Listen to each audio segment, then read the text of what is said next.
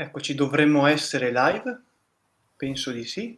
Certo, ecco, siamo live. Allora, ben ritrovati. Eh, ormai settimo appuntamento con Trentino 2060. Aspetta, eh, ho, il, ho, il, telefono acceso con la diretta. eh, ben ritrovati quindi al settimo appuntamento. Eh, Covid-19, prepararsi a ripartire. Venerdì eh, scorso abbiamo parlato con il prof Sergio Gessi e con l'aiuto di Silvia Villa eh, di informazione, media, fake news ai tempi del virus. Oggi invece affrontiamo un altro tema super, super scottante, che è appunto quello del distanziamento sociale.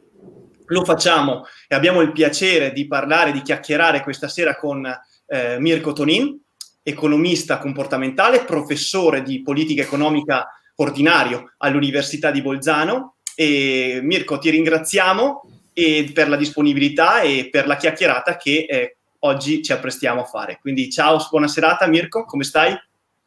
Ah, ciao, eh, grazie mille dell'invito, eh, è un piacere eh, poter chiacchierare con voi. Eccoci, quindi oggi parliamo di distanziamento, distanziamento sociale, però eh, una precisazione, noi non lo faremo da un punto di vista medico, eh, cioè non parleremo eh, di quanto dobbiamo rimanere distanti per non contrarre il virus o se il distanziamento sociale sia una misura efficace per abbattere il contagio. Questo eh, in parte eh, lo abbiamo già trattato, ne abbiamo già parlato nelle, nelle, dirette, nelle dirette, scorse. Oggi invece affrontiamo eh, il distanziamento sociale da un punto di vista eco- economico-comportamentale, comportamentale direi, no? Cioè vogliamo capire come gli italiani, eh, che cosa pensano innanzitutto gli italiani del distanziamento sociale, delle norme di distanziamento sociale che ormai caratterizzano la nostra esistenza da eh, qualche mese a questa parte e eh, appunto lo facciamo grazie a uno studio che eh, è ancora in corso però eh, i primi dati sono già, già, pubblici e sono davvero interessanti, appunto con uno studio eh, del professor eh, Mirko, Mirko Tonin. Quindi la prima domanda che volevo appunto farti è eh, che, di che cosa tratta questo studio, qual è la research question di questo studio e perché appunto eh, hai deciso di condurre uno studio in questo, in questo periodo. Allora, uh, quando... Innanzitutto eh, la premessa eh, di qualsiasi tipo di studio di economia comportamentale è che le persone non sono delle macchine, eh, quindi eh, quando si sono introdotte queste misure di distanziamento sociale c'è una lista di norme, di prescrizioni da seguire, eh, questo ovviamente non implica che le persone effettivamente eh, le seguano. Quindi noi volevamo capire da un lato quanto le persone effettivamente si adeguano a quello che viene eh, imposto o raccomandato eh, dal governo e dall'altra eh, quali possono essere i fattori eh, che spiegano eh, questa eh, volontà o meno di adeguarsi. E questo può essere molto utile appunto per capire come poi disegnare questo tipo di, di, misure in maniera da, da, da, poterle, es- da poter applicare e mm-hmm. da fare rispettare perché certo. uno può mettere ovviamente tutte le multe che vuole, tutte, eh, tutti i controlli che vuole, però alla fine ogni tipo di norma eh, deve essere interiorizzata, deve essere rispettata eh, dalla buona volontà delle persone. Quindi lo studio si, si, si cercava di, di, rispondere a queste domande. Quindi, eh, se ho capito bene, le norme eh, che uno Stato promulga dovrebbero tener conto non tanto dell'appropriatezza giuridica della stessa, della, della, norma, ma anche di quella parte irrazionale delle persone, no? in maniera tale che eh, anche da un punto di vista irrazionale le persone siano portate a seguirla, corretto?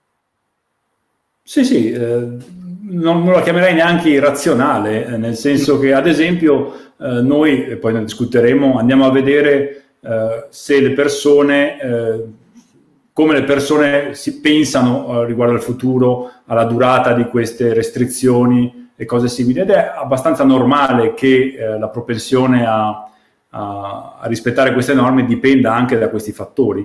Eh, però appunto da un punto di vista strettamente giuridico questi fattori non, non sono importanti, però da un punto di vista certo. comportamentale lo sono. Assolutamente. E quindi come è stato strutturato questo, questo studio? Avete eh, vi siete appoggiati a qualche agenzia di sondaggi? Eh, quanti soggetti sono stati, sono stati coinvolti?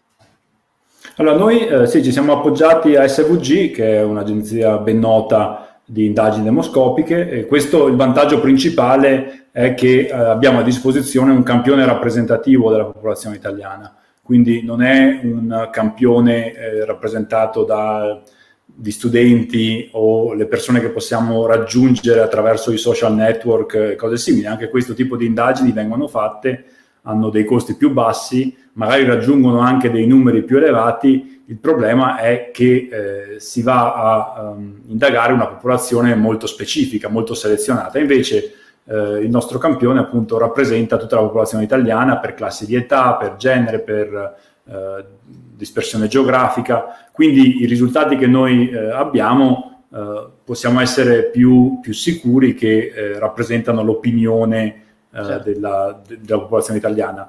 Quello che abbiamo fatto in realtà è stato di condurre tre eh, diverse indagini, ognuna con all'incirca 900 persone. La prima l'abbiamo fatta il, tra il 18 e il 20 marzo, quindi eh, per ricordare, anche se eh, sono eventi molto recenti, però in un certo senso sembra un passato remoto, il lockdown è cominciato fra l'8 e il 9 marzo. L'8 marzo è cominciato in 14 province, il 9 marzo è stato esteso uh, a, tutti, uh, a, tutto il territorio nazionale. E quindi dopo una decina di giorni uh, abbiamo fatto questa prima indagine poi ne abbiamo fatta una e in quel periodo, quando sono state introdotte queste norme di lockdown, eh, in teoria eh, erano mh, in vigore fino al 3 aprile. Certo. Ovviamente eh, poi eh, il primo aprile eh, sono state estese fino al 13 aprile, quindi c'è stata la prima eh, estensione e noi abbiamo fatto una seconda indagine tra l'8 e il 9 aprile. Mm-hmm. Quindi dopo la prima estensione e prima dell'annuncio della uh, seconda estensione che è avvenuta il 10 aprile. Il 10 aprile eh, ci, ci, è stato comunicato che eh, tutto è stato esteso fino al 4 maggio. Cioè, noi abbiamo fatto un'indagine fra il 22 e il 23 aprile, quindi la settimana scorsa, e ancora una volta il 26 aprile, domenica, eh, c'è stato il discorso di Conte eh, che ha... È importantissimo. sì, sì, questa è stretta attualità che ha in un certo senso confermato come il 4 maggio effettivamente eh, alcune tipi di attività possano riprendere, soprattutto attività produttive, e poi ci ha preannunciato che il 18 maggio eh, riapriranno certo. il commercio al dettaglio, il primo giugno i bar e i ristoranti, eccetera, eccetera. Quindi abbiamo eh, fatto un'indagine dopo il, il, um, l'istituzione del distanziamento sociale, dopo la prima estensione e dopo la seconda eh, estensione. E adesso speriamo non ce ne siano ulteriori.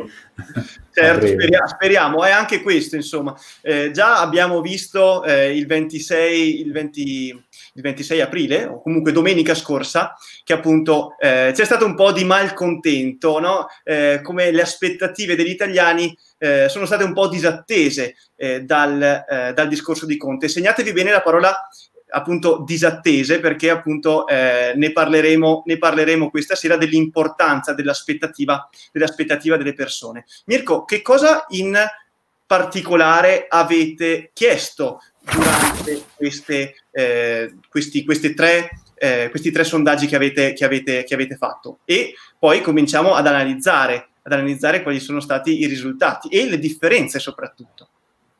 Sì, allora abbiamo chiesto un primo blocco di domande riguardo alle misure preventive che le persone stanno a, adottando correntemente. Quindi c'è un elenco, mi lavo le mani molto spesso, vado in giro con la mascherina, non mi incontro più con gli amici, non mi incontro più con i parenti, eccetera, eccetera. Quindi chiediamo lo fai o non lo fai. Poi abbiamo chiesto uh, se conoscono la data uh, in cui rimane in vigore il, eh, il, provvedimento, l'ultimo provvedimento. Quindi la prima volta abbiamo chiesto, ti ricordi fino a che data resteranno in vigore le misure di autoisolamento? La risposta è c'è una consapevolezza. Certo, sì, c'è una consapevolezza. Le persone lo conoscono. Mm-hmm. Perfetto. E poi abbiamo informato le persone, eh, guarda che la data è questa, secondo te, eh, una volta che arriva questa data, le misure vengono eh, effettivamente eliminate oppure verranno estese per qualche settimana, per qualche mese oppure in maniera indefinita. fino a quando sarà necessario. E quindi abbiamo le aspettative delle persone riguardo all'eventuale estensione, alla durata di questo tipo di misure. E certo. poi li prospettiamo tre tipi di scenario. Gli diciamo, benissimo, tu supponi che il, il, 3, il 3, aprile o il 13 aprile o il 4 maggio, a seconda del, dell'indagine, queste misure eh, vengano estese di qualche settimana, oppure vengono estese di qualche mese, oppure vengono estese in maniera indefinita i tuoi comportamenti cambieranno e in che direzione? Andrai ad aumentare tue, i tuoi sforzi di autoisolamento oppure a diminuirli? Uh-huh. Oppure manterrai il tuo comportamento uh, così com'è. Quindi cerchiamo di capire dinanzi a vari scenari di, di proroga uh, come, può, come, le persone pensano di, di, cambiare il proprio comportamento. E poi l'ultima, l'ultima batteria di domande chiediamo alle persone tu quanto pensi di poter resistere in, in questa situazione e quanto pensi che gli altri eh, possano resistere. E questo, e questo è abbastanza è, ricco. È interessante, ma veniamo, partiamo con ordine, no? Quindi eh, magari eh, capiamo se, eh, come hanno risposto gli italiani alle, alle, alla, alla, prima eh, tornata di domande che avete fatto eh, il, il, il 18 marzo, se, se, non, se, non, vado, se non vado errato. Eh, gli italiani erano consapevoli delle, delle norme vigenti, cosa, cosa appunto si aspettavano gli italiani, che le norme di distanziamento sociale sarebbero state estese o meno? Quali sono i fattori che hanno appunto eh, influito su queste, su queste domande, sulla, sul, appunto, sull'aspettativa delle persone? Allora, quello che vediamo è che le persone tutto sommato eh, rispettavano la maggior parte delle norme, eh, quindi eh, andavano, cercavano di stare a distanza dalle altre persone, eh, uscivano solo in caso di urgenza, andavano al supermercato il meno possibile, non si incontravano con gli amici, però appunto tutto sommato. E eh, questo, nel senso che... interrompo Mirko, ma questo sembra un po' corroborato anche dal fatto che eh, il picco, diciamo così, è stato poi raggiunto e poi superato, no? in un certo senso che le norme di distanziamento sociale, come avete registrato, sono state, o comunque l'auto... Eh, il self-reporting delle persone ha detto sì, le rispetto queste norme e di fatto c'è una, un confronto con la realtà perché appunto il eh, contagio si è un po' rallentato, giusto? Sì, sì, soprattutto non è, eh, non è esploso. Eh, sì. Eh, e poi comunque insomma cioè, le città erano evidentemente vuote, eh, quindi magari appunto non tutti rispettano tutto, però Appunto, quello che noi vediamo è che la maggior parte delle persone rispettava le norme, eh, però con delle eccezioni. Un terzo eh, dichiarava di incontrare ancora parenti e amici e più o meno la metà eh, di, dichiarava di, di, rispettare tutto. Uh, l'altra metà rispettava qualcosa e qualcosa non lo rispettava. E quello che vediamo è che le donne sono più propense a, mh, a rispettare le norme, eh, i giovani lo sono meno, eh, e non c'è grande variazione geografica. Eh, in particolare noi ci aspettavamo che in alcune regioni in cui, il fenomeno, in cui la pandemia era evidentemente più, più diffusa, come il Veneto, la Lombardia, l'Emilia Romagna, in particolare anche le Marche, eh, in particolare all'inizio, ci fosse eh, più attenzione, invece quello che abbiamo visto è che è abbastanza diffuso in tutto il territorio nazionale. Posso farti una domanda molto curiosa, cioè una, una, curiosità che ho. Come mai secondo te le donne sono più inclini? Ci sono qualche, qualche studio eh, di eh, economia comportamentale che eh, potrebbe eh, spiegare questo, questo fattore o no? Ma sì, ci sono delle differenze sistematiche tra, tra, i generi, poi e appunto anche nella media.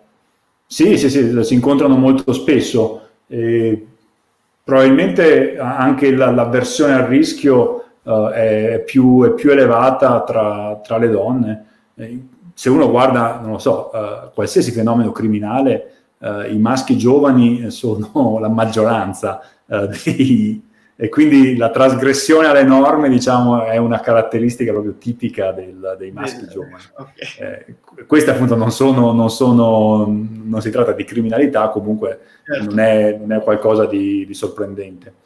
Eh, quello che noi vedevamo poi è che la gente in realtà si, la conosceva la data del 3 aprile, c'è un po' di, c'era un po' di confusione all'epoca con il 27 marzo, che era la data eh, che c'era stata data per la riapertura dei negozi. I negozi sono stati chiusi un pochino più tardi rispetto al lockdown, i, negozi sono stati chiusi l'11 marzo e all'inizio eh, era stato detto che eh, sarebbero rimasti chiusi fino al 27, poi è stata prorogata e prorogata e prorogata.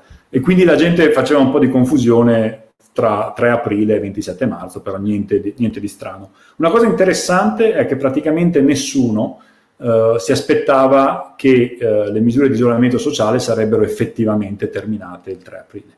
Uh, il 3% del nostro campione, quindi certo, veramente certo. Una, una, manciata di persone. E eh, riguardo alle aspettative c'era una, una, una certa, un certo bilanciamento, un 43% pensava che sarebbero state prorogate di alcune settimane, mentre il rimanente pensava che sarebbero state prorogate di alcuni mesi o addirittura a tempo indefinito. Quindi eh, ricordiamoci, quello, eh, quel periodo è il periodo di crescita ancora. Della, della... In cui c'era una grande paura, no? Sì, sì, una, una grande paura e quindi le persone proiettavano questo, questo, fenomeno dicendo le cose stanno peggiorando, la crescita è esponenziale, eh, probabilmente eh, durerà per molti mesi o addirittura, o addirittura insomma, a tempo indefinito. Eh, quindi questo, questo, è ben evidente e fra l'altro appunto poi con le altre indagini questo cambia radicalmente. Mm-hmm. infatti in un certo senso eh, non, la reazione negativa delle persone all'annuncio uh, del Presidente del Consiglio non mi stupisce in quanto le aspettative erano cambiate in maniera drammatica. Nell'ultima okay. indagine che abbiamo fatto maggior, il 40% delle persone ha dichiarato che si aspettavano la, la sospensione delle misure effettivamente il 4 maggio. Quindi si passa da un 3% che si aspetta che la data uh, sarà rispettata a un 40%. Quindi eh, cambia in maniera, in maniera, radicale. E perché questa, eh, perché, ehm, questa aspettativa, il fattore dell'aspettativa dell'estensione o meno delle norme di distanziamento sociale è importante nello studio che hai condotto? È importante, lo vediamo uh, in un certo senso dopo, perché c'è, un, c'è una, una, fase, uh, una, fase, intermedia. Chiediamo alle persone appunto cosa farai uh, se le, le misure dovessero essere prorogate di alcune settimane, di alcuni mesi oppure a tempo indefinito. E quello che vediamo è che, beh, tutto sommato, ancora una volta, insomma, le persone tendono sostanzialmente a dire eh, che cercheranno di mantenere eh, proprie, le, i propri sforzi, eh, però eh, quello che si vede anche è che man mano che si estende il periodo, quindi diventa più lungo, eh, c'è un aumento del numero di persone eh, che eh, dichiara di, di, voler ridurre il, certo. gli sforzi di isolamento. Però la parte interessante eh, che combina le due cose è, è questa. Noi costruiamo una misura di discrepanza tra le aspettative e lo scenario prospettato. Quindi eh, se io mi aspetto, uh, se io dichiaro che secondo me le misure verranno prorogate di alcune settimane e poi eh, ti dico no, guarda, sono state prorogate di alcuni mesi, tu cosa faresti? In questo caso c'è una discrepanza fra la, lo scenario d'aspettativa e una sorpresa negativa. Sostanzialmente tu ti aspettavi alcune settimane e invece ti dico alcuni mesi. Ci può essere l'opposto, quindi io mi aspetto che eh, le misure verranno prorogate di alcuni mesi e ti dico benissimo tu cosa faresti se invece eh, venissero prorogate solo di alcune settimane. In questo caso abbiamo una sorpresa positiva. E quello che vediamo è che il comportamento dipende molto uh, da, questo, da, questo, da, questa discrepanza. Quello che vediamo è che le persone che ricevono una sorpresa negativa, che quindi vengono uh, confrontate con uno scenario che, va, che, è più lungo di quello che loro uh, si aspettavano, sono molto molto più propense a dichiarare che mh, ridurranno i propri sforzi, smetteranno di di, di, seguire, di seguire le norme. Quindi le persone che rimangono in un certo senso deluse, cioè l'aspettativa di eh, finire il lockdown magari in una o due settimane, si vedono invece di fronte, eh, si trovano di fronte a un mese di lockdown, in quel momento la motivazione a eh, rimanere conformi alle regole eh, viene meno, corretto? Sì, sì, esatto, eh, è proprio questo. In un certo senso eh, non, è, non, non, è, sorprendente, nel senso se, se io mi aspetto, eh, siccome evidentemente è uno sforzo notevole quello, quello che tutti mm. stanno facendo, se io mi aspetto che questo durerà ancora un periodo relativamente limitato di qualche settimana e poi mi viene detto è di qualche mese, una reazione. Cioè, non è così ovvio quale possa essere la reazione, perché in un, in un certo senso eh, il, se, io, eh, se il governo eh, decide di prorogare di alcuni mesi, questo può essere un'indicazione che la situazione è molto molto seria certo. eh, e quindi uno poteva anche eh, trovare eh, che, che, dinanzi a una notizia, guarda che la situazione è così seria eh, che dobbiamo prorogare a tempo indefinito, le persone dicessero benissimo, allora a questo punto le cose sono veramente molto, molto gravi, devo rispettare tutto. Oppure appunto il contrario, eh, non, è, non, è, facile, diciamo che i meccanismi psicologici sono molto, molto complessi, quindi non è facile a priori eh, dire eh, quale, eh, quale, sarà la reazione delle persone. Però appunto quello che vediamo eh, è che la reazione è esattamente questa, sorpresa negativa, una durata superiore a quello che io mi aspettavo, reazione negativa in termini di comportamento. E questo ci dice che, eh, che, gestire le aspettative diventa quindi una variabile importante per, uh, per i decisori politici, per, per chi uh, deve gestire la situazione, perché non va solo gestita la, uh, la normativa, ma va, va gestita anche la comunicazione in modo da, da, da, evitare che le persone appunto si formino delle aspettative sbagliate, come sostanzialmente è, è, successo di recente, appunto. Ecco, infatti, volevo, visto. volevo appunto chiederti come valuti alla luce dell'esperimento che hai fatto, che penso cioè, eh, tu volessi mm-hmm. anche dare un apporto, un consiglio in un certo senso attraverso questo studio per migliorare di fatto la comunicazione eh, del governo. Ecco, come valuti, e non solo nell'ultima parte, che appunto abbiamo detto, c'è stata proprio una grande delusione da parte degli italiani, poi eh, se il fatto sia eh, opportuno o meno estendere le norme di distanziamento sociale, questo non è eh, sul piatto in questo momento. Quello che stiamo analizzando è appunto questa grande delusione che era stata appunto eh, creata eh, nelle settimane e nei giorni precedenti quando eh, le voci da Palazzo Chigi suggerivano appunto un allentamento importante di queste, di queste norme. Quindi volevo appunto chiederti un'analisi, un, un giudizio eh, personale su come si è comportato il, il governo in tutto il percorso della, eh, della pandemia, alla luce dello studio che hai fatto. Sì, allora non è, uh, non è ovvio uh, quale, qual è la strategia migliore. Sostanzialmente uno può... Allora, innanzitutto c'è, c'è, c'è un fenomeno che è l'incertezza uh, che tutti hanno. questo è un fenomeno nuovo, è un fenomeno particolarmente per l'Italia, nel senso che l'Italia è stato il primo paese occidentale a, ad essere colpito. I dati, le informazioni che, che ci venivano dalla Cina purtroppo, oh, date le caratteristiche del paese, non sono sempre affidabili, quindi era difficile eh, fare affidamento su quello. L'Italia appunto si è trovata a gestire una situazione completamente nuova. Gli altri paesi hanno avuto il vantaggio, che è stato a mio parere del tutto sprecato, eh, di imparare dalla, dalla, dalla, situazione italiana, però appunto l'Italia non era in queste condizioni. Quindi si ritrovava ad, a gestire una, una un fenomeno nuovo per cui appunto il governo stesso, chiunque, eh, non aveva la certezza eh, riguardo alla durata di queste misure, quindi non si sapeva ex ante quando sono state eh, prorogate se queste sarebbero dovute durare un mese, due mesi, tre mesi, non, non era assolutamente chiaro. Quindi lì, dinanzi a questa uh, situazione, uno può decidere in due modi. Uno è quello di dire, benissimo, le misure eh, saranno, uh, sono in vigore a tempo indefinito. Quindi ti dico quando cominciano, però non ti dico nulla riguardo alla, alla data in cui, in cui, terminano. Vediamo, valuteremo in base alla situazione. L'altra possibilità, che è stata quella uh, che è stata scelta dal, dal, governo italiano, è stata quella di dire eh, benissimo, le eh, diamo un tempo, una, una tempistica, per cui eh, ti dico che dureranno fino al 3 aprile, e poi ovviamente insomma, c'è la possibilità di, di cambiare. Allora, qual è eh, il, il vantaggio e lo svantaggio?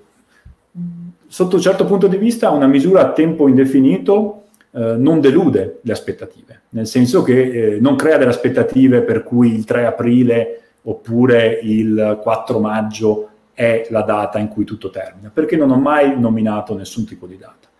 Quindi questo è un vantaggio, non, ci, non c'è una delusione delle aspettative. D'altro canto eh, è difficile da accettare mm-hmm. come, come, misura e in una, in una società insomma, aperta e democratica come, come quella italiana eh, è difficile dire alle persone fai così fino a quando te lo dico io. Certo. Uh, e anche, d'altro canto, se eh, in un certo senso, se, se ti dico, guarda, uh, fai questo tipo di, di, di sacrificio, di sforzo, uh, non andare a trovare i parenti, gli amici, resta chiuso in casa.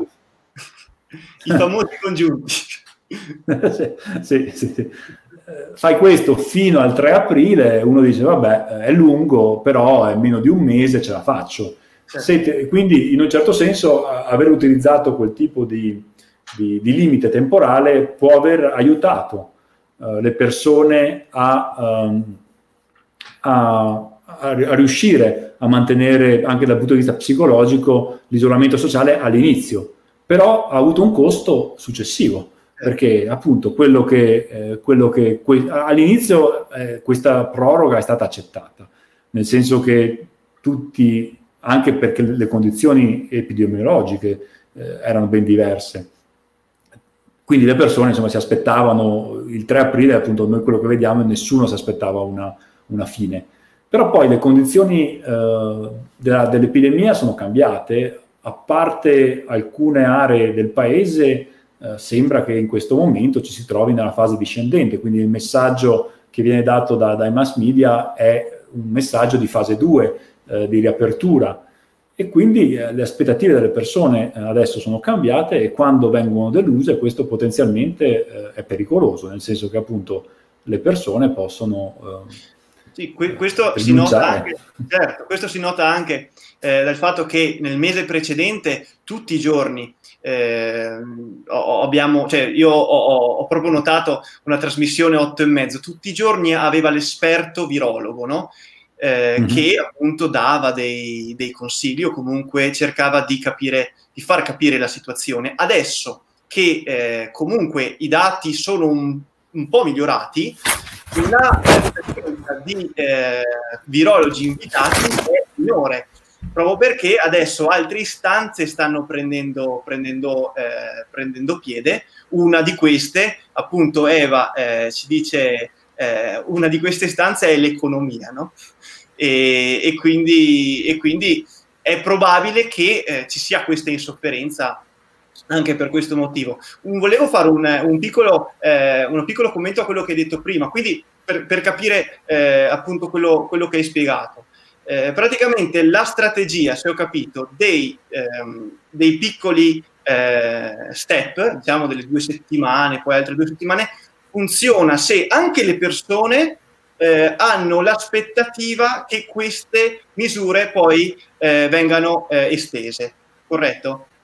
Mentre sì, quando, quando, invece queste eh, misure ehm, non, eh, so, diciamo che le, quando le persone non hanno una consapevolezza comunque non hanno l'aspettativa che eh, possano durare ancora o comunque venire ulteriormente estese, è qui che si crea la come dire, la delusione e quindi una possibile, eh, possibile decrescita della, della compliance, della, della, della, compliance scusa, e della eh, conformità alla, al, alle norme di distanziamento sociale. No, esatto, quindi eh, in un certo senso la, la, la, politica ottimale sarebbe quella di agire su queste due leve.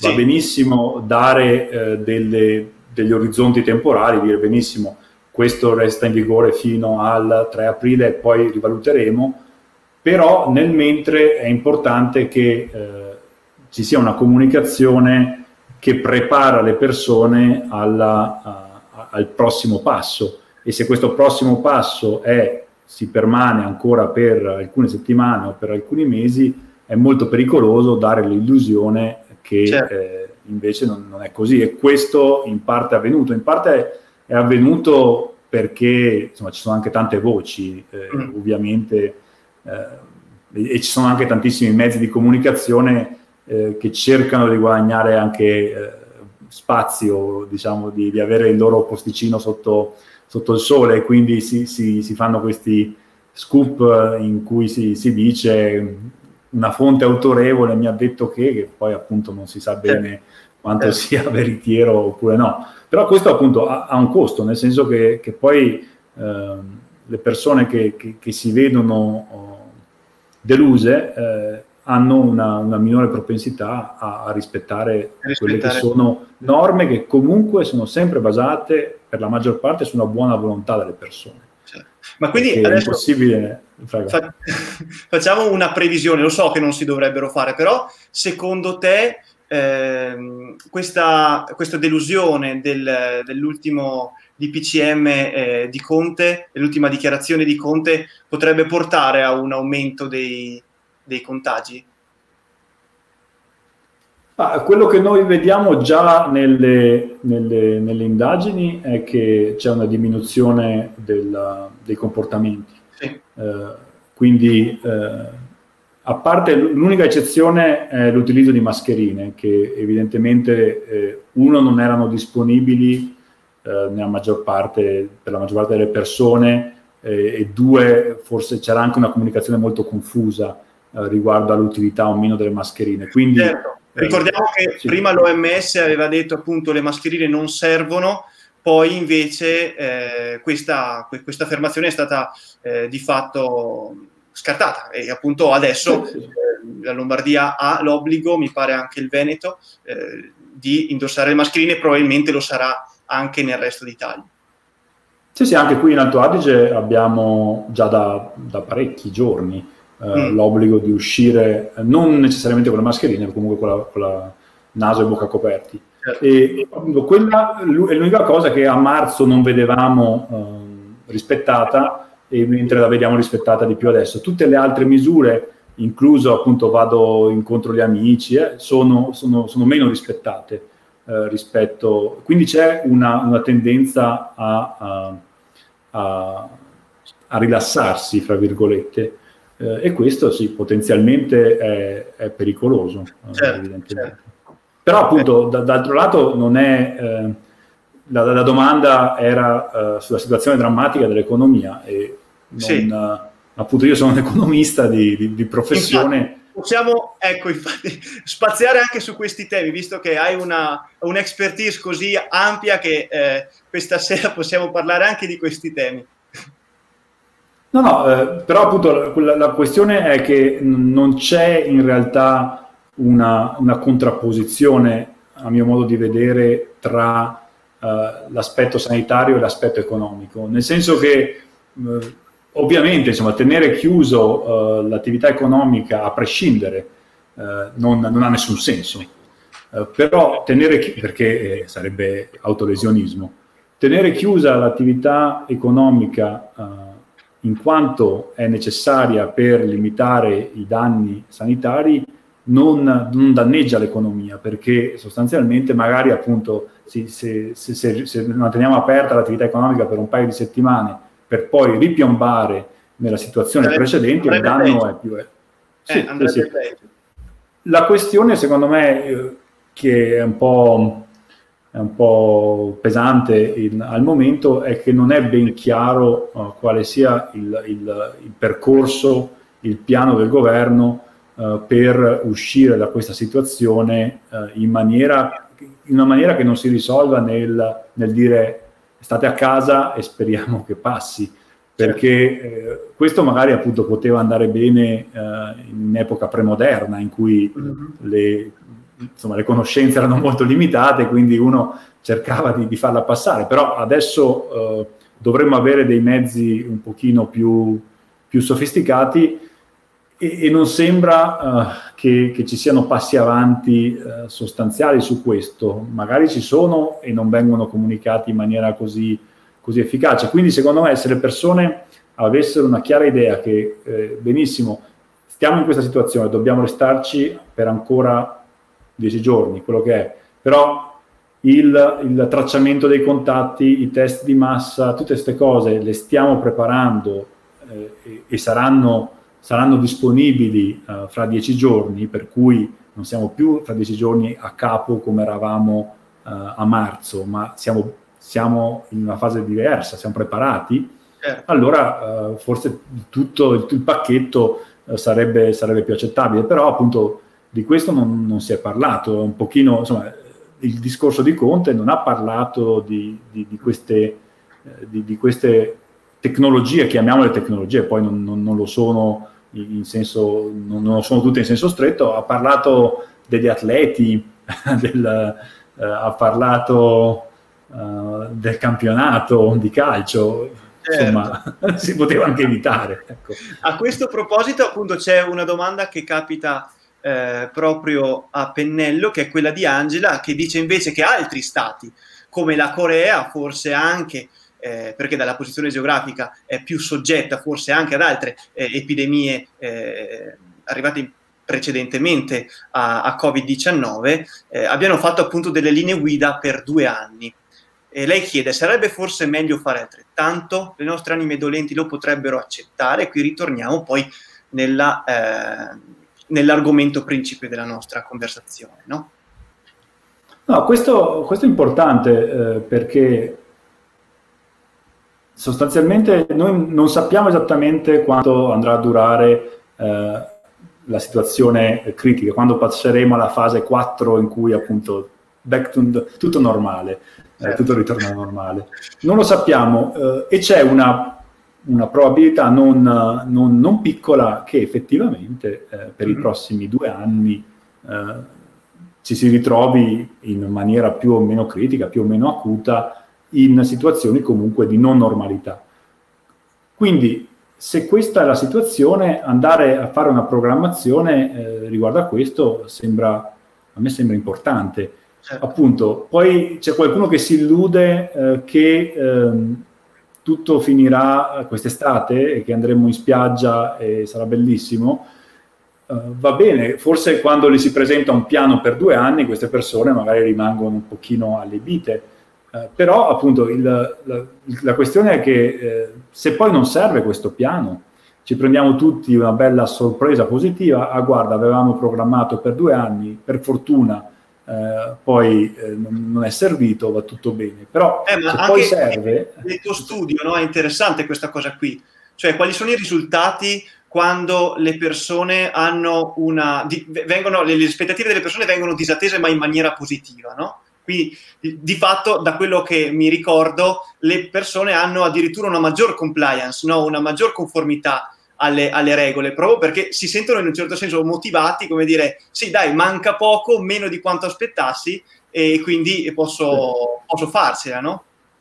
Sì, sì, questo è quello che vediamo, quindi sostanzialmente è, è uno, se questo piano di due anni, se, se serve è indispensabile avercelo e se ci facciamo trovare impreparati allora non, non è più di due anni ma...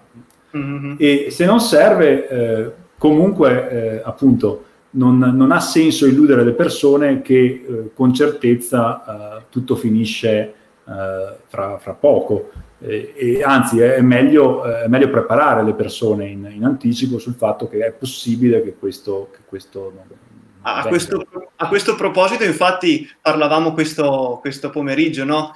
che appunto se il virus si comporta come eh, i, i, i, cugini eh, di, di quel del suo ceppo, appunto, è probabile che ci sia una ricaduta eh, in, autunno, in autunno, proprio perché appunto il virus dovrebbe essere più eh, circolare di più appunto nelle, nelle, stagioni autunnali e invernali. E appunto questo sì eh, diventa interessante, no? la comunicazione della possibilità molto probabile di un secondo, di una seconda ondata.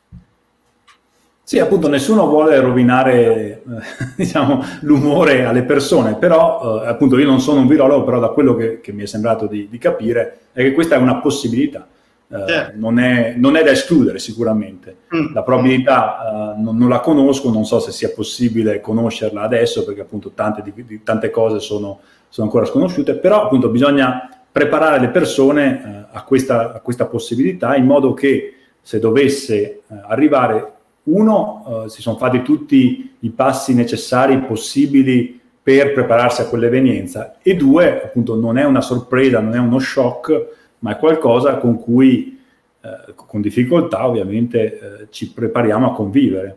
Certo, certo.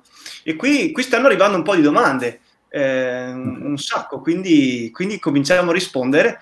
Eh, direi che la eh, prima che, vi, che, ti faccio vedere appunto eh, tocca un tema che abbiamo, abbiamo appunto e penso che ti trovi, che ti trovi d'accordo. No? Il problema, dice Maria Teresa, secondo me è la mancanza di progettazione della fase 2 da parte della Commissione di esperti sanitari.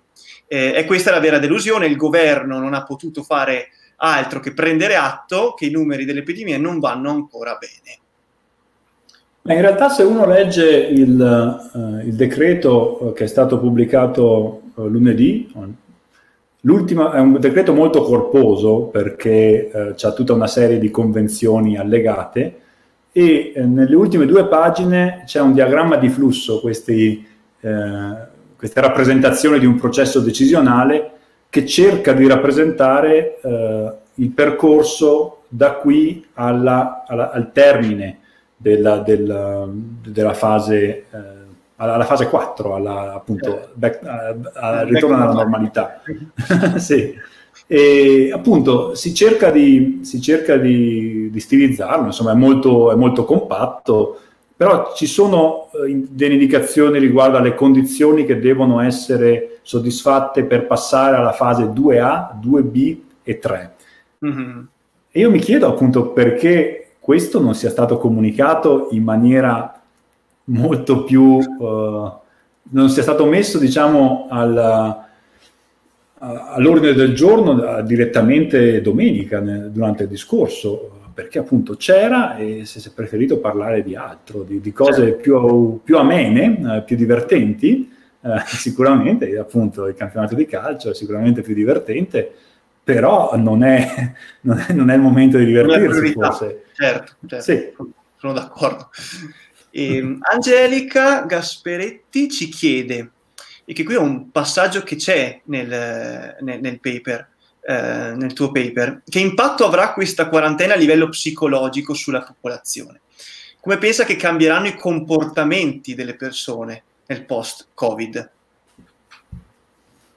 Eh, questo vabbè, è un po', un po esula, diciamo, è un po' una speculazione, nel senso io non sono uno psicologo, sicuramente eh, non so, per, penso alle persone più, più, fragili da un punto di vista psicologico, anche ai bambini che hanno maggiori difficoltà forse a, a certo. capire lo sconvolgimento uh, che, che, avviene intorno a loro, insomma il fatto che la loro vita basata sulla scuola, sui compagni di classe uh, è rimasta sospesa.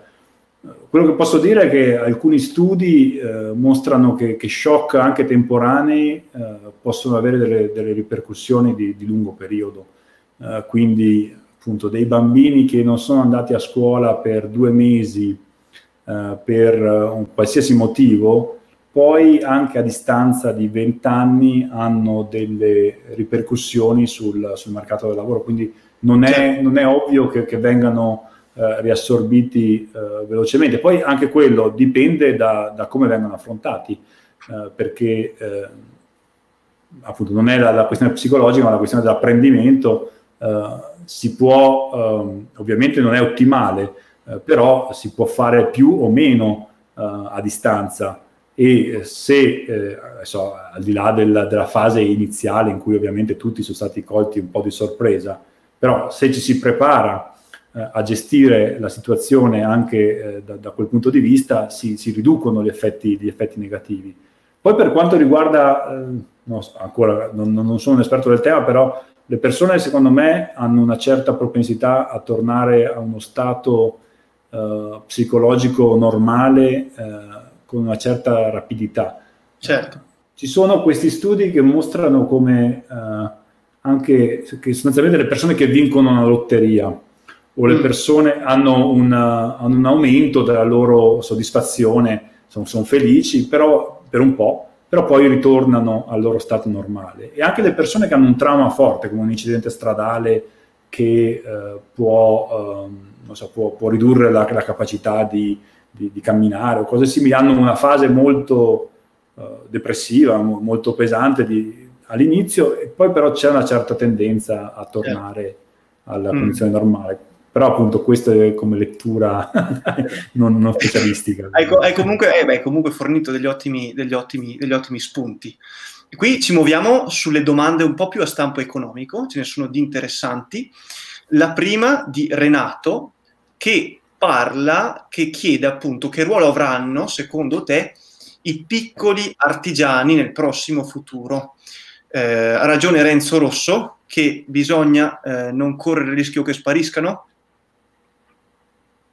Vabbè, eh, eh, allora, quale, allora quale, quale, può essere, diciamo, un effetto che questo, che questo tipo di, eh, di, shock ha avuto, che appunto non è mica uno shock italiano evidentemente, è uno shock globale, è quello di eh, mettere in luce i rischi eh, che ci sono in queste catene di produzione eh, molto delocalizzate, per cui sostanzialmente un, un prodotto viene viene, viene parcellizzato in, in tantissimi uh, sottoproduzioni che vengono svolte dove è più efficiente, più conveniente, più, più conveniente farle eh, e quindi appunto ci sono queste catene del valore che sono lunghissime, eh, mentre eh, appunto in, in, passato forse c'erano le grandi imprese e poi attorno i fornitori, adesso i fornitori possono essere da svariati altri continenti.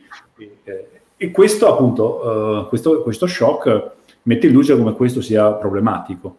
E quindi forse um, ci sarà una, una riduzione uh, di, questo, uh, di, questa delocalizzazione molto spinta che ha dei vantaggi in termini di, di costi di produzione evidenti e quindi di prezzi poi al consumatore. E quindi dovremmo, se questo avverrà effettivamente dovremmo abituarci a dei prodotti che sono più costosi che però appunto sono, sono, sono anche più robusti a, a, shock di questo tipo. In un certo senso il piccolo artigiano è la quintessenza della, della produzione locale e quindi forse potrà, sicuramente insomma, sono delle, delle funzioni essenziali e, che, che, vanno sicuramente tutelate. Ma, ma, Covid in questo eh, contesto ha accelerato un processo che già c'era o invece ha creato le condizioni per eh, un nuovo fenomeno? No, è nuovo, è nuovo. No. Il processo era inverso, il processo era uh, un processo di ottimizzazione spinta della produzione e quindi appunto uh, localizzazione delle produzioni dove è più, dove è più conveniente. E c'è, appunto, c'erano fenomeni di, di continua integrazione di nuovi paesi, uh, quindi appunto sì, sì, sì, la Cina ovviamente è da tempo che è stata integrata, però certo, altri paesi no. del sud-est asiatico entravano nella catena del valore internazionale. E, e questo, questo, shock eh, è nuovo, mm-hmm. quindi cambia queste cose. Greta ci chiede un'altra domanda molto interessante sul Banks eh, Run, che appunto, se mi ricordo bene, quel fenomeno secondo il quale, non, mi, non darmi il voto in economia, secondo il quale all'improvviso tutti i clienti di una banca ritirano contemporaneamente i soldi, giusto? In un certo senso? Ho, sì, ho detto sì, sì. Ecco. Eh, questo è un eh, fenomeno... Um, c'è il rischio? Che, allora, no, assolutamente no, nel senso che eh, c'è stata una risposta molto forte di da parte della Banca Centrale Europea. Uh, le, le, diciamo a livello europeo uh, ci sono delle risposte di, di varia intensità. Eh, quella della Banca Centrale Europea è stata molto forte e, e, e molto rapida. Quindi la Banca Centrale Europea ha assicurato uh, che eh, la liquidità a tutto il sistema, il sistema finanziario europeo e lo può fare l'ha fatto uh, e quindi non, non, diciamo che da questo punto di vista la lezione della crisi, uh, del, uh, della crisi finanziaria è stata appresa molto bene. la famosa frase di, di Mario Draghi, faremo tutto quello che è necessario, whatever it takes, uh, è stata uh, diciamo, pronunciata in maniera implicita immediatamente uh, da parte della, della, banca centrale. Quindi liquidità... La, la, Lagarde non, non, aveva dato eh, esplicitamente questa, questa, intenzione all'inizio, poi però invece implicitamente ha preparato la BCE dei bazooka eh, di, di, miliardi, centinaia di miliardi, quindi no, Sì, anche lei non voleva essere il whatever it takes 2, no? Non è mai bello essere, ripetere. Però appunto questo, questo siamo, da questo punto di vista siamo, adesso non vorrei fare le previsioni che poi si rendono sbagliate, però eh, la, la, lezione è stata presa molto bene e ci sono state delle risposte di politica economica molto forti su quello, anche perché lo potevano fare abbastanza rapidamente, c'era tutta l'infrastruttura eh, tecnica e giuridica per, per, poterlo fare, mentre altre cose che stiamo vedendo, la risposta fiscale, la risposta anche eh, a livello eh, europeo riguardo ai, insomma, questo corona bond, eccetera, è più lenta perché va costruita mm, eh, certo. e non è, non è, già disponibile. Non avevamo uh, una infrastruttura istituzionale, legale, tecnica e politica anche che ci permettesse di schiacciare un bottone e mettere in moto motore, come invece aveva la, la banca centrale. Sì, e una battuta sul recovery fund? no, appunto, eh, secondo me si sta lavorando eh, su, su, su, quella, su, quella, su quella misura.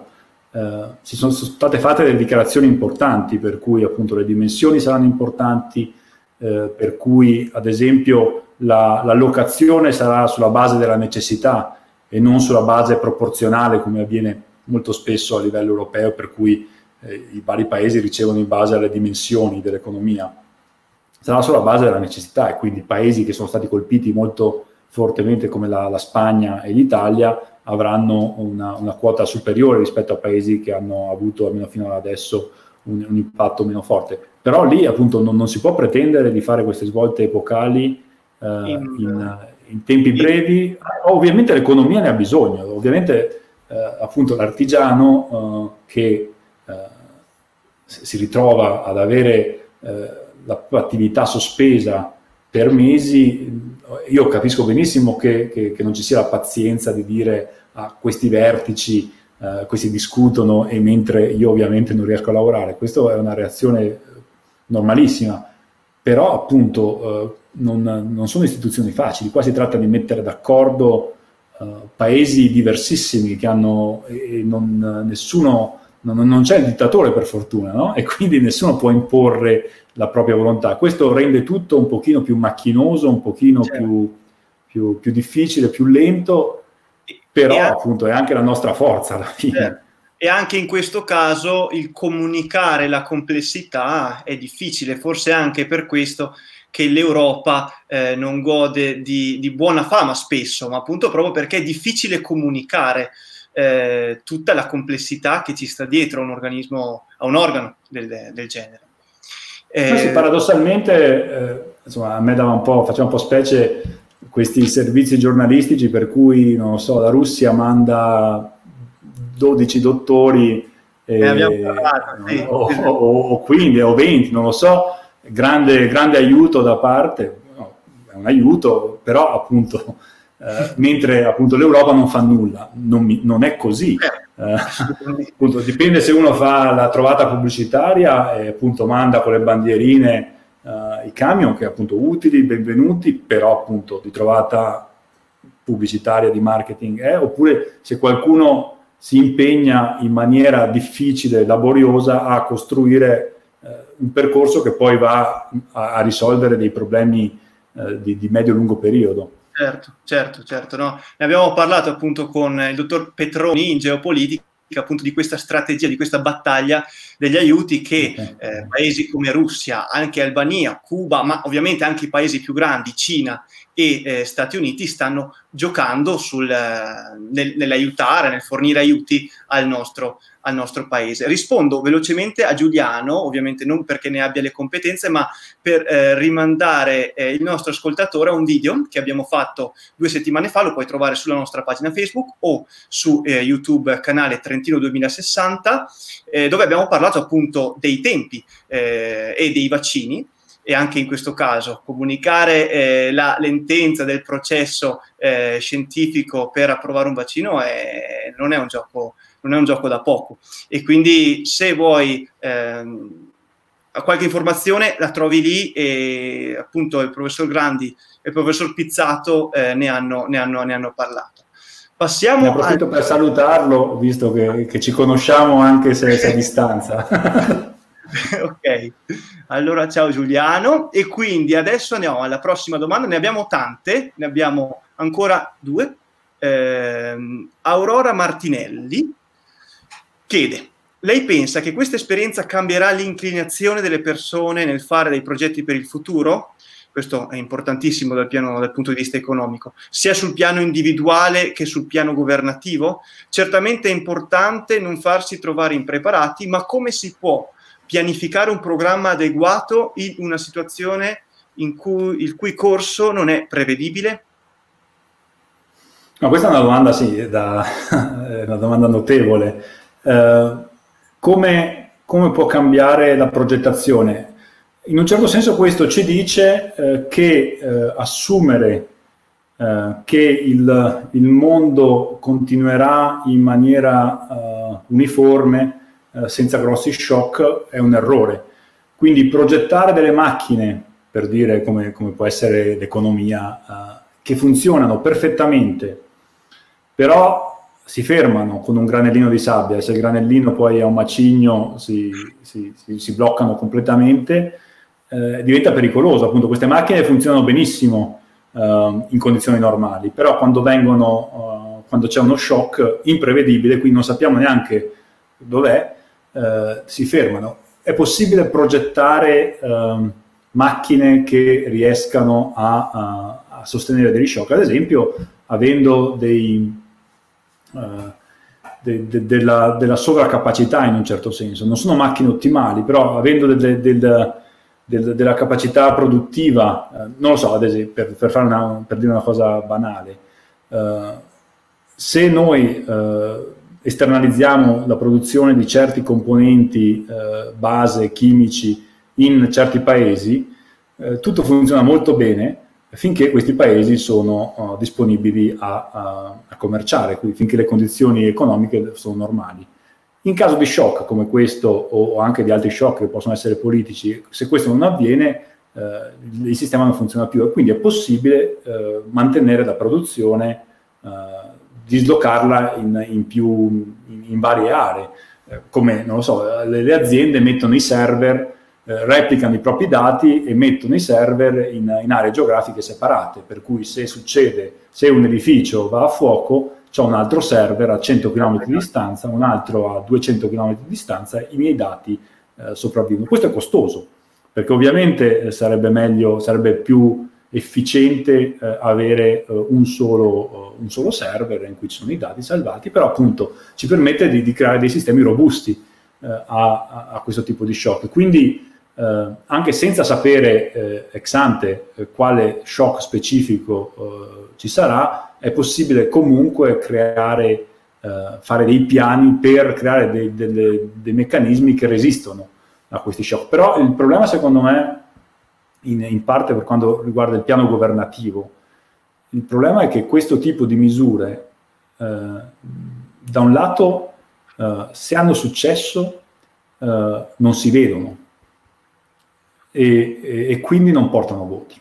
E questo è un grave, un grave, un grave problema di questo tipo di, di, misure. Se io costruisco un sistema che eh, quando arriva uno shock reagisce bene, lo assorbe, poi non posso mostrare alla gente, ah guarda, se io non l'avessi fatto sarebbe successo il disastro, invece non l'ho fatto e tutto è normale.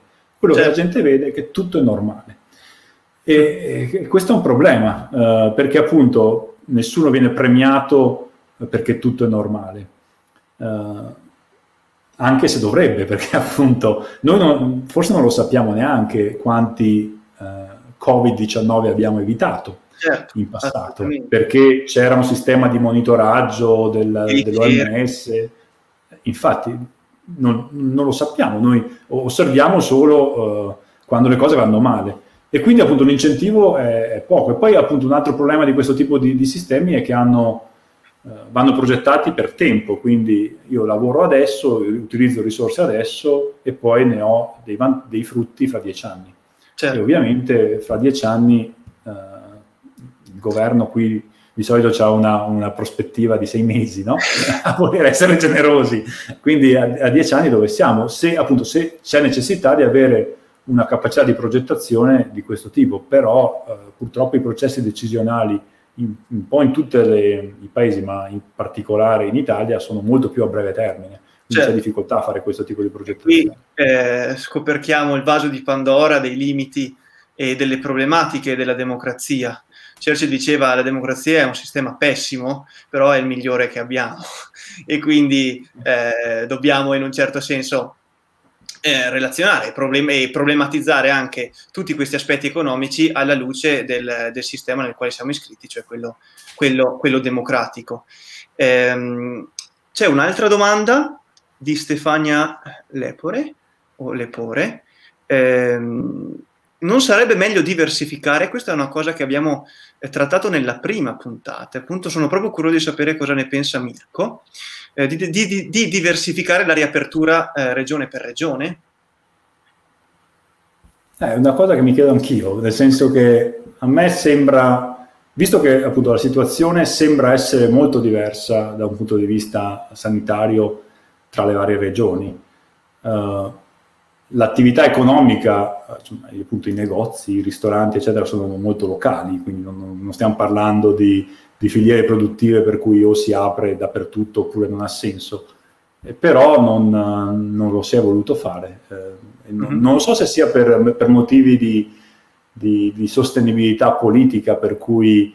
Eh, ma io non, mi immagino che i lombardi eh, si, si offenderebbero se la Sicilia uh, dovesse uh, riaprire le proprie attività economiche in anticipo. Ah, da, questo punto, che... da, questo punto, di vista, appunto, mi ha fatto specie un'affermazione recente di, eh, di, Fontana, appunto, che si opponeva a una riapertura diversificata, che è un po', un po strano anche da lui. Eh, allora, avevo, allora sbagliavo, almeno, almeno, il governatore sembra, appunto, a me sembra molto ragionevole come cosa. Non, certo. no, no, da quello che ho capito è stato annunciato che... Eh, a maggio uh, si comincerà a parlare di diversificazione regionale. Mm, certo. Se è una questione di alcune settimane, magari c'è, c'è, c'è un motivo. Ecco. Però a me sembra una cosa molto logica. No, eh, anche, anche, in questo caso il professor Alberto Mingardi nella prima, nella prima puntata esprimeva eh, le, le, le, stesse, le, stesse, tue aspettative, le stesse tue, i stessi tuoi auspici per una riapertura regione per regione e filiera per filiera. Eh, abbiamo un'altra domanda di Silvia, eh, la mitica Silvia, che appunto ha eh, moderato il, lo, lo, scorso, eh, lo scorso appuntamento con Trentino 2060 e lei chiede l'obbligo di adottare le mascherine in Lombardia è utile? Alcuni lo hanno ritenuto un provvedimento controproducente che avrebbe portato a sottostimare il rischio e a una lassità nei comportamenti. Eh, questo, vabbè, a parte che appunto non, il commento che posso fare qui è solo basato sull'economia comportamentale e, e questo eh, ci dice che potenzialmente è un problema. Io, quando, io ho lavorato per alcuni anni in Inghilterra e lì c'era una stradina eh, che passava eh, attraverso un parco, mm-hmm. molto bello, e quello che succedeva è che di sera la gente passava e veniva sistematicamente derubata, nel senso che qualcuno si appostava eh, in questa stradina in mezzo al parco eh, e rubava il portafoglio e scappava con un coltello, quindi insomma una situazione molto spiacevole. Dinanzi alle lamentele, ma come bisogna fare qualcosa, il governo, il, il comune, quello che ha deciso di fare è stato di togliere l'illuminazione. Uh, quindi prima era, c'erano i lampioni e li hanno tolti. E uno dice, ma come? C'è un problema di, di, criminalità e tu togli l'illuminazione. La motivazione è che senza illuminazione eh, la percezione del rischio è molto più alta e quindi le persone non ci vanno più. e quindi eh, non, a quel punto neanche non succedono più i crimini, perché appunto le persone prima eh, vedevano questa stradina bellissima no? con tutti i lampioni, però alla fine era una stradina isolata e quindi il rischio c'era. Quando io eh, cambio eh, e vado in una direzione un po' opposta, però cambio la percezione e riduco il rischio. Quindi potenzialmente sì, se io metto la mascherina e, tu, e, e comincio a pensare che adesso sono immune a qualsiasi tipo di, eh, di contagio perché ho la mascherina magari messa male, eh, magari utilizzata male, questo potenzialmente c'è, c'è un rischio. Certo. Eh, e anche lì, insomma, va, anche lì andrebbe comunicato bene, poi c'è anche un limite a quello che si può comunicare perché la gente ha anche poco tempo e poca mm, attenzione. Assolutamente. assolutamente. Abbiamo un'ultima domanda, in teoria, se eh, non se ne aggiungono altre, che mi arriva da un contatto privato che vuole rimanere anonimo e quindi l'ha posto eh, con il nome di Trentino 2060 eh, ed è questa.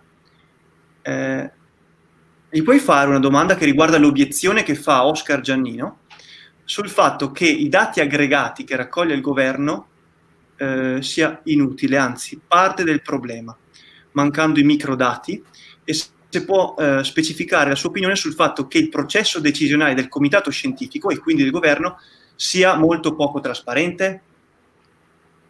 Ah, ok.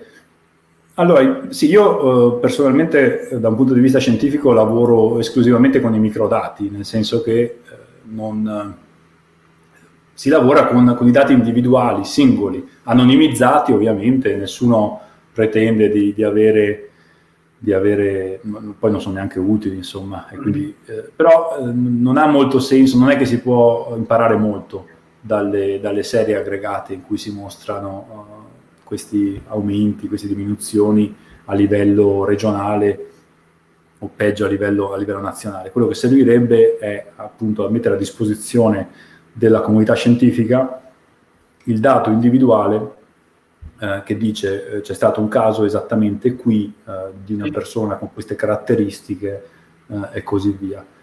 Devo dire che, che, appunto questa è, è una, una, pratica molto, purtroppo molto diffusa culturalmente in Italia, che c'è poca comprensione riguardo all'importanza di questo tipo di analisi molto disaggregate. A me capita spesso di, appunto magari mi è capitato di, di, di approcciare amministrazioni pubbliche dicendo guardate si potrebbe rispondere a questo tipo di domanda eh, molto interessante, eh, però appunto eh, questi dicono benissimo ti do i dati sulle serie storiche, sull'andamento, no, in realtà servono appunto i dati, i microdati, i dati individuali anonimizzati, mm-hmm. non, c'è, non, c'è, non, c'è, molta cultura, questo sono, sono d'accordo, è un, ed è però un, un costo notevole, nel senso che noi stiamo... Uh, lasciando sul, sul campo del, dei, delle conoscenze che potrebbero essere molto utili. E per quanto riguarda la trasparenza del, del processo decisionale del comitato scientifico, Uh, cioè, immagino sia poco trasparente, nel senso che non ne ho grande conoscenza, non so se sia dovuta a ignoranza o immagino uh, lo sia. Poi, uh, so, diciamo che alla fine non è, non è così essenziale che, che, che cioè queste persone alla fine devono eh, interfacciarsi con il decisore politico. Mm. Uh, quindi se lavorano uh, in maniera diciamo, riservata può anche andare bene, uh,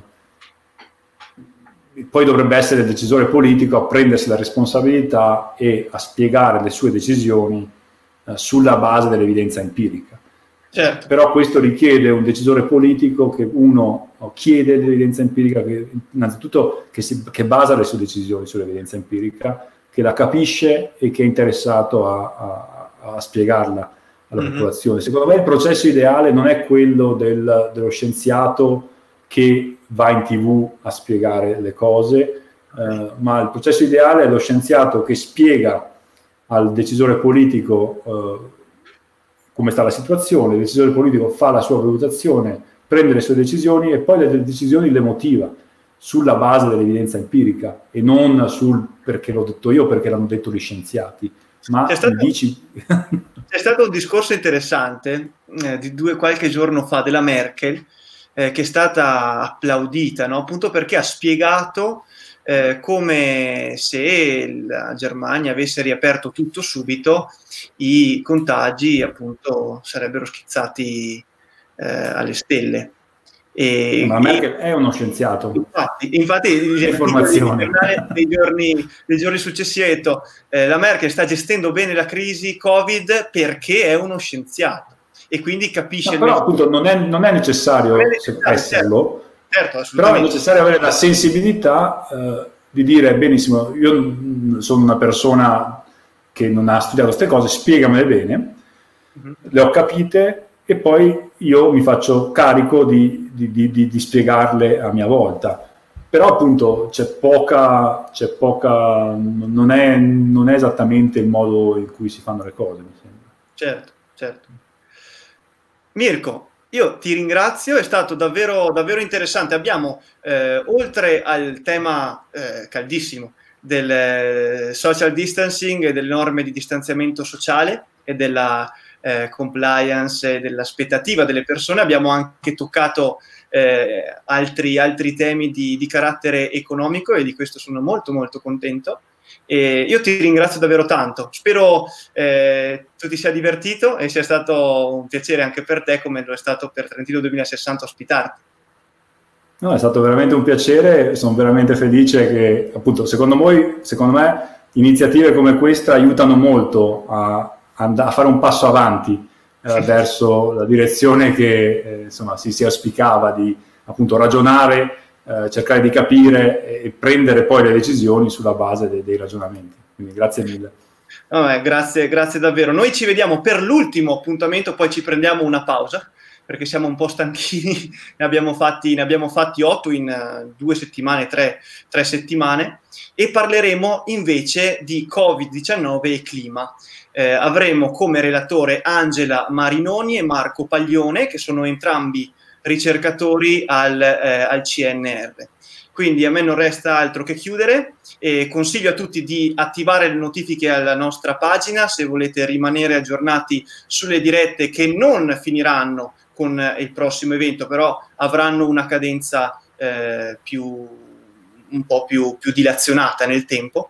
E um, vi ringraziamo ancora tanto, è stato un piacere essere qui questa sera e ciao a tutti. Grazie ancora a Mirko Tonin. Grazie, arrivederci.